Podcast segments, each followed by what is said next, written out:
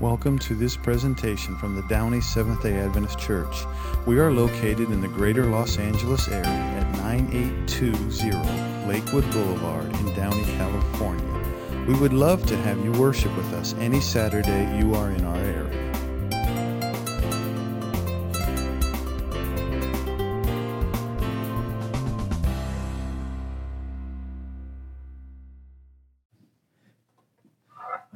Y'all sound so great.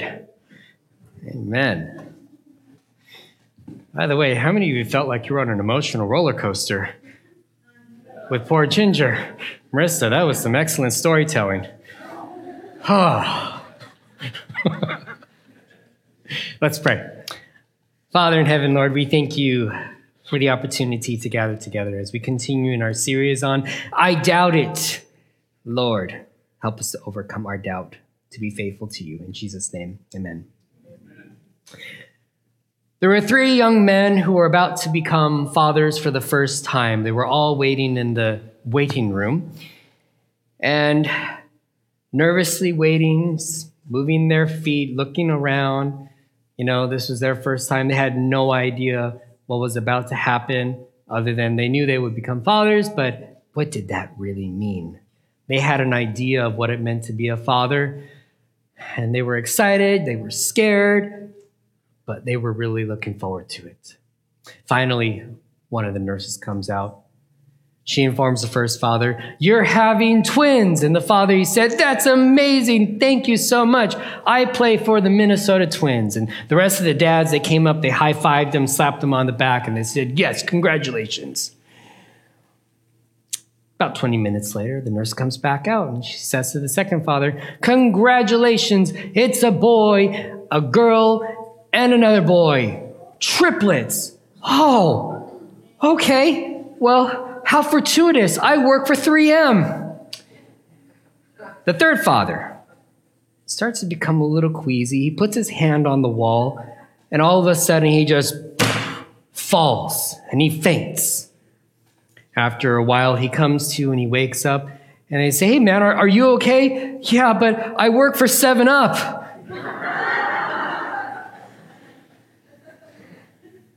I'm glad I made you laugh. You make me feel a little bit better up here. Seven kids, have mercy. All at once. Now the new father realized that we're He knew he would have responsibilities and expectations, but he didn't realize that they would skyrocket so high, is what he thought. Perceptions, expectations. You know, expectations, they can help us thrive, and at times they can also crush us. Amen? Expectations can help us guide us into the future, but if our expectations are great, if they are huge and big, sometimes they can become a burden. Los Angeles Lakers, Chicago Bulls, New York Yankees, Tiger Woods, Michael Phelps, Lewis Hamilton. What do all these teams and athletes have in common? They won, and they didn't just win. They basically had dynasties, right? How many titles do the Lakers have? Oh, mercy. seventeen, thank you. All right, seventeen. How many... What? Celtics do too. Yeah, but we don't talk about the Celtics here. Lord, forgive me. Those of you who grew up in the eighties and watched the Lakers with Magic and Kareem, you know how far that goes. It's deep, right? Chicago Bulls, they won six, three, uh, twice, three-peats. Um, Tiger Woods, I lost count how many times he won. But you you know the story of him. It's just incredible, golf-wise, the greatest. Michael Phelps, how many gold medals did he win in one Olympics? Oh. Finally, Lewis Hamilton. Anybody know not know who Lewis Hamilton is? Well, I expected more hands. Okay, Lewis Hamilton is the great, well, one of the greatest Formula One drivers ever. All right. Um, so every time these teams or these athletes won, though, okay, you won it. What's the next expectation? Can you do it again? And over time, You made the first title or two, okay, cool. The first one is probably easiest. But the second, the third, the fourth, the fifth gets to become more pressured, more expectations. Have you ever felt something, well, have you ever felt, faced something so big that it was scary? Yeah. Did you want to avoid it? Did you want to rush with, to it with gusto? No. Maybe it depends, right? Well, let's go to, let's go to Luke twenty-two. Luke twenty-two. We find ourselves uh, after Jesus and the disciples. Last week we, we read uh, the Last Supper. And after the Last Supper, Jesus wants to go on a walk. He wants to go to the Garden of Gethsemane. Now, Luke doesn't mention the Garden of Gethsemane, but Matthew and Mark do. John also alludes to it, uh, that he and the disciples went to a garden that Jesus frequented. Okay, all right, let's read this. Luke twenty-two, verse thirty-nine.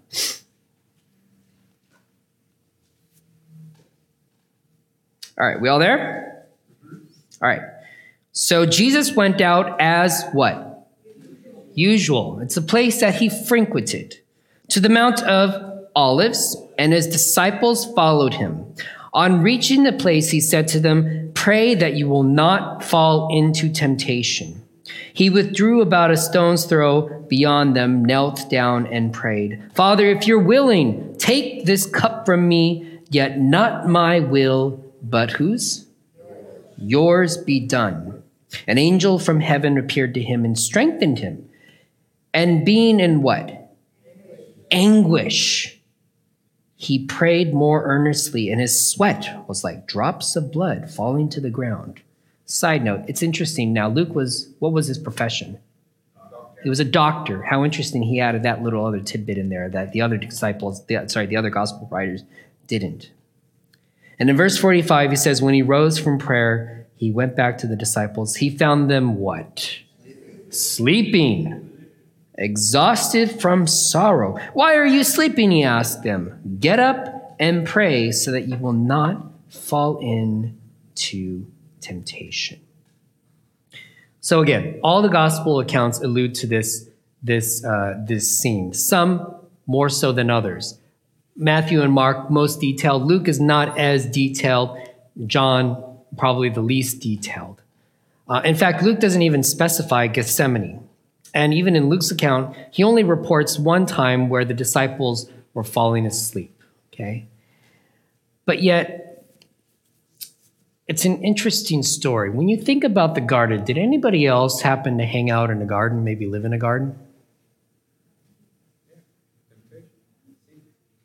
But who? Who lived in a garden? Adam. Adam. Right? How many of you did your Sabbath school quarterly lesson this week? We talked about the fall. So some of the things interesting how we're gonna we're gonna remind ourselves. In many ways, when you look at this story, there's actually I, I, I didn't I you know I've been studying the Bible for years, and I didn't realize some of the parallels that kind of go back to Genesis. So Adam lived in a garden. Jesus was in a garden at one point. Adam was created in a perfect garden. Jesus was broken, born into a broken world. Adam faced temptation and lost, but Jesus faced temptation in the garden and what? Won, right? If you look to First Corinthians fifteen and also in Romans, it talks about how Jesus is the second Adam. But we find here in Luke twenty-two that Jesus, he felt this agonizing burden on his shoulders. In fact, it was so agonizing that Scripture says, uh, Luke says that Jesus knelt to pray. In Matthew, he actually says he fell on his face. And for Jesus to be kneeling and, and in Matthew's account, falling on his face, what is he doing? He's praying, of course, but what is his tone? He's he's humbled, he's being reverent to God, he's seeking an honest question, he's asking God. And yet also, side note, just to kind of give a little bit more context, I hadn't thought of this before. They're in the Garden of Gethsemane, and what's in this Garden of Gethsemane? It's also known as the Mount of Olives. So there's olive trees, right? Does anybody know what Gethsemane means? It means olive press. And what does an olive press do? It extracts all of the oil from the olives, creating olive oil. I'm going to go a little deeper here, too. I'm going to blow your mind. What is olive oil used in the Bible for? Anointing. Anointing. How many of you, it was kind of like today, years old, I learned? I didn't realize that until this week. Isn't that amazing? Now, I've been studying my Bible for a long time.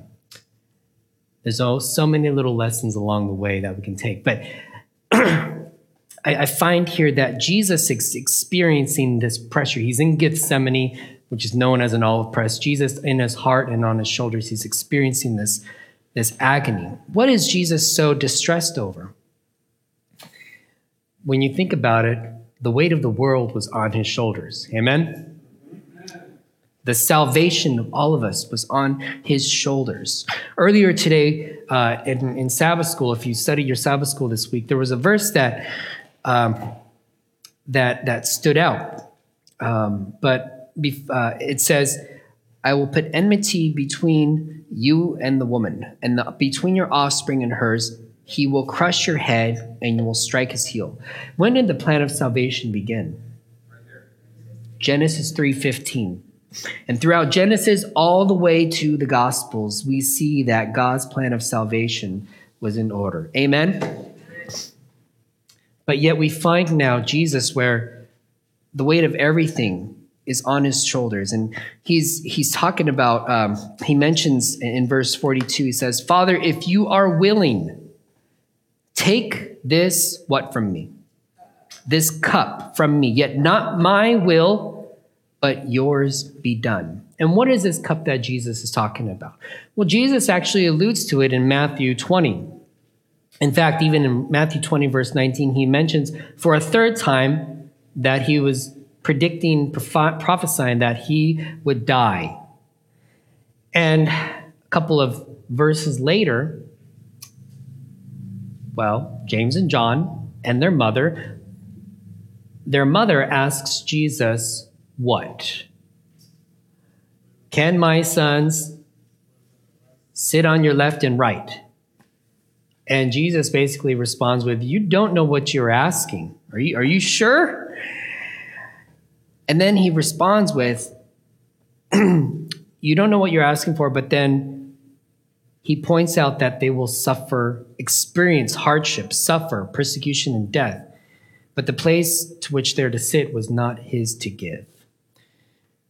Now, even Ellen White writes, "The sins of men heavily weighed upon Christ, and the sense of God's wrath against sin was crushing out his life." This was his agony. In his agony, he clings to the cold ground as if to prevent himself from dream, being drawn farther from God. From his pale lips comes the bitter cry, "Oh, my Father, if it be possible, let this cup pass from me." Yet even now, he adds, "Nevertheless," I love that word, nevertheless, or yet, "not as I will, but as thou wilt." And in Jesus' mind, he had this image. He already knew what he would have to face, what he would have to endure.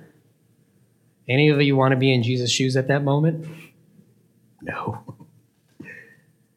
And Jesus also agonized over the fact of being separated from the Father, sin and being cut off from the Father. And yet, Jesus was still faithful. "Your will be done."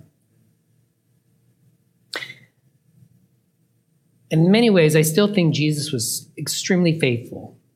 Jesus asked questions. "God, can this cup be passed? But if not, that's okay. I will still be faithful to you." Some look at this as if Jesus is doubting God, but I, I don't think Jesus was doubting God. I think he just was accepting the reality of what his life would be, the expectation. He knew what he had to accomplish. And something so great and so profound was going to take everything from him. He knew what it would cost. And it was here that he probably, it was the biggest time that the devil tried to get him to change his mind. Now, Jesus had been tempted by the devil before in Matthew four. Jesus also experienced hunger. He experienced thirst. He experienced dealing with difficult people. And yet through it all, he was faithful. We also find, too, on the cross, what does he say? Eli, Eli, lama Sabakhtani. My God, my God, why have you forsaken me? A faithful life means we should ask questions.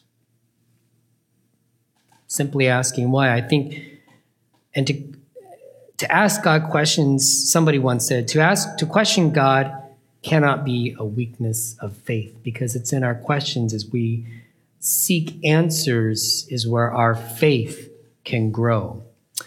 Somebody else wrote this. For his part, Jesus goes to his death in the same manner that has characterized his life, namely in the obedience to the will of his Father. His was the death of a prophet, but even more so the death of a regal prophet, the royal Messiah, the righteous one who suffers unjustly, the servant of Yahweh. So, one of the key words that we can take into consideration is yet, or as we read, nevertheless. Jesus seeks for the cup to be passed on, but then he says, yet I will be faithful to you. And he is faithful. He was faithful.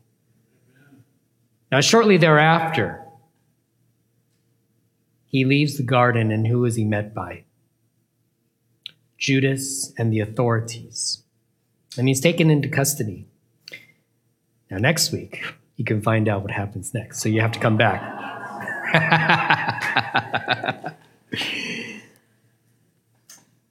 First John three sixteen puts it this way. We know what real love is because Jesus gave up his life for us. If Jesus doubted, he wouldn't have given his life up for us. Amen? So we also ought to give up our lives for our brothers and our sisters. I, I don't know who wrote this. It's I, I would say it's a poem, but I just I want to briefly read it for you all. Jesus saw what was coming by way of the cross. Jesus saw the beating of the Roman whip at the metal attached to the ends that would rip the skin off the victim's back. Beaten beyond recognition and could barely see to carry an old wooden cross to die on, that night before he saw that same blood that would run down his arm and drip off his elbow as the nails were driven into his hands.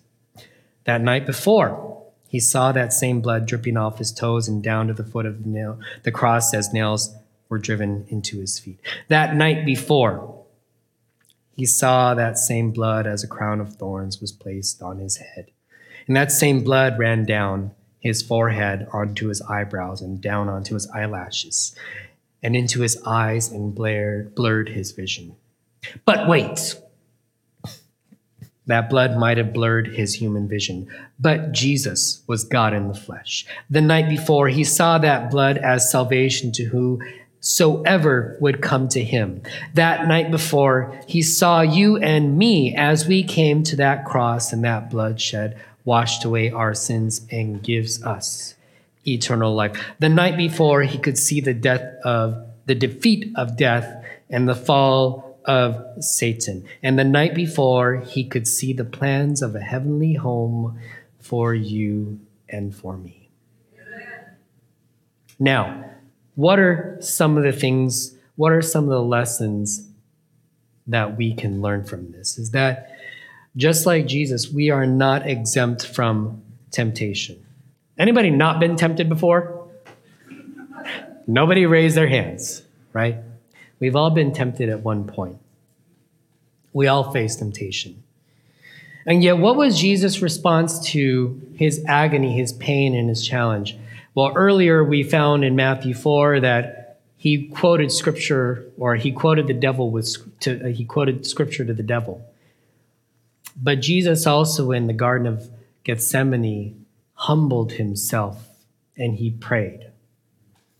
And so when we face temptation as well, may we, as we're experiencing this, just say, no, Lord, help me. in my in this dealing with this temptation. Help me in my struggle, or maybe even in my unbelief. Help me, Lord, to have courage and the strength to say no. One of the beautiful things about this passage, though, is that in verse forty-three, an angel was sent to minister, to strengthen and encourage Jesus. And as, as a body of believers, I think it's important that we also take time to encourage one another when we're dealing with something difficult, when we're feeling tempted, when we're dealing with a difficult situation. It's important that we look out for one another, to be an encourager. But finally, as well, when we're dealing and it's beyond us, don't be afraid to seek help. When we're dealing with hardship, is it is it easy to admit that we need help? Or do we oftentimes try to try to keep it to ourselves and we suffer in silence? Ray Earle writes, "You'd be surprised at what lengths people will go not to face what's real and painful inside of them." So don't be afraid to seek help. Somebody that you trust, whether it's a friend or, if need be, a professional. But just like Jesus, pray for yourself, pray for one another. I love the thing, one of the things I love about this church is just our, our steadfastness to pray for one another. Amen? We have a prayer team that prays for our church every day. And uh, I'm so grateful that many of you remind me, Pastor, we're praying for you, because I need it. But I believe that a faithful church is a prayerful church. We need to be people of prayer. And I also think that Peter, James, and John, the disciples who were with Jesus, Peter, James, and John, you had the disciples, you had the twelve, but then there were Peter, James, and John who, for some reason, J- Jesus poured extra attention into them. And in Matthew and Mark indicates that he was they were there with him. And Jesus went to the Garden of Gethsemane, but he pulled Peter, James, and John to have backup, right? And what did he ask them to do? He asked them to pray. Now, in Luke's account, he only finds them sleeping once, but in the other accounts, he finds them sleeping three times, right? Imagine now the burden that is on Jesus' heart and on his shoulders, and his backup is sleeping. I think Peter, James, and John learned a very valuable lesson that night too, because we find in uh, Acts twelve, one through five, Acts twelve, one through five. I'll, I'll just read it here real quick. It was about that time that King Herod arrested some who belonged to the church, intending to persecute them. He had James, the brother of John, put to death with the sword. When he saw that this was met with approval among the Jews, he proceeded to seize Peter also. This happened during the festival of unleavened bread, and after arresting him, he put him in prison, handing him over to the to be guarded by the four squads of four soldiers each. Herod intended to bring him out for public trial after the Passover. So Peter was kept in prison, but the church was earnestly praying to God for him. Now, this is just one example, because there are many examples in the book of Acts, especially, where the disciples are praying for him. Later, Peter is, is let out, or he escapes, and he shows up. And what were the people doing? They were praying for him, right? But may we learn from Peter, James, and John to support for support one another with prayer. May we be thankful for the courage of Jesus and the gift of life that he brings to us. Amen? Amen. So, reflection. Where in your life do you struggle with temptation? Where are you burdened? And when you feel tempted, pray. And if you know somebody that you're comfortable with, share your struggle with someone that you trust, and pray with one another that you, by the Lord's grace, may overcome your temptation. Amen? Amen. Let's pray. Father in heaven, Lord, thank you again for the opportunity to meet together as friends, as family. Be with us every day, Lord, as we go forth. There are many things that can be so appealing, and yet, Lord, they're not good for us. Thank you, Lord, for your faithfulness, for your steadfastness, for the fact that you took on the cross and defeated death, defeated sin, and love us so much, Lord, you want to spend eternity with us. Help us to be faithful followers and ambassadors for you every day. Be with us until we meet again next week, where we celebrate not just your death, but more importantly as well, Lord, the resurrection. In Jesus' name, amen. Grace and peace, everybody.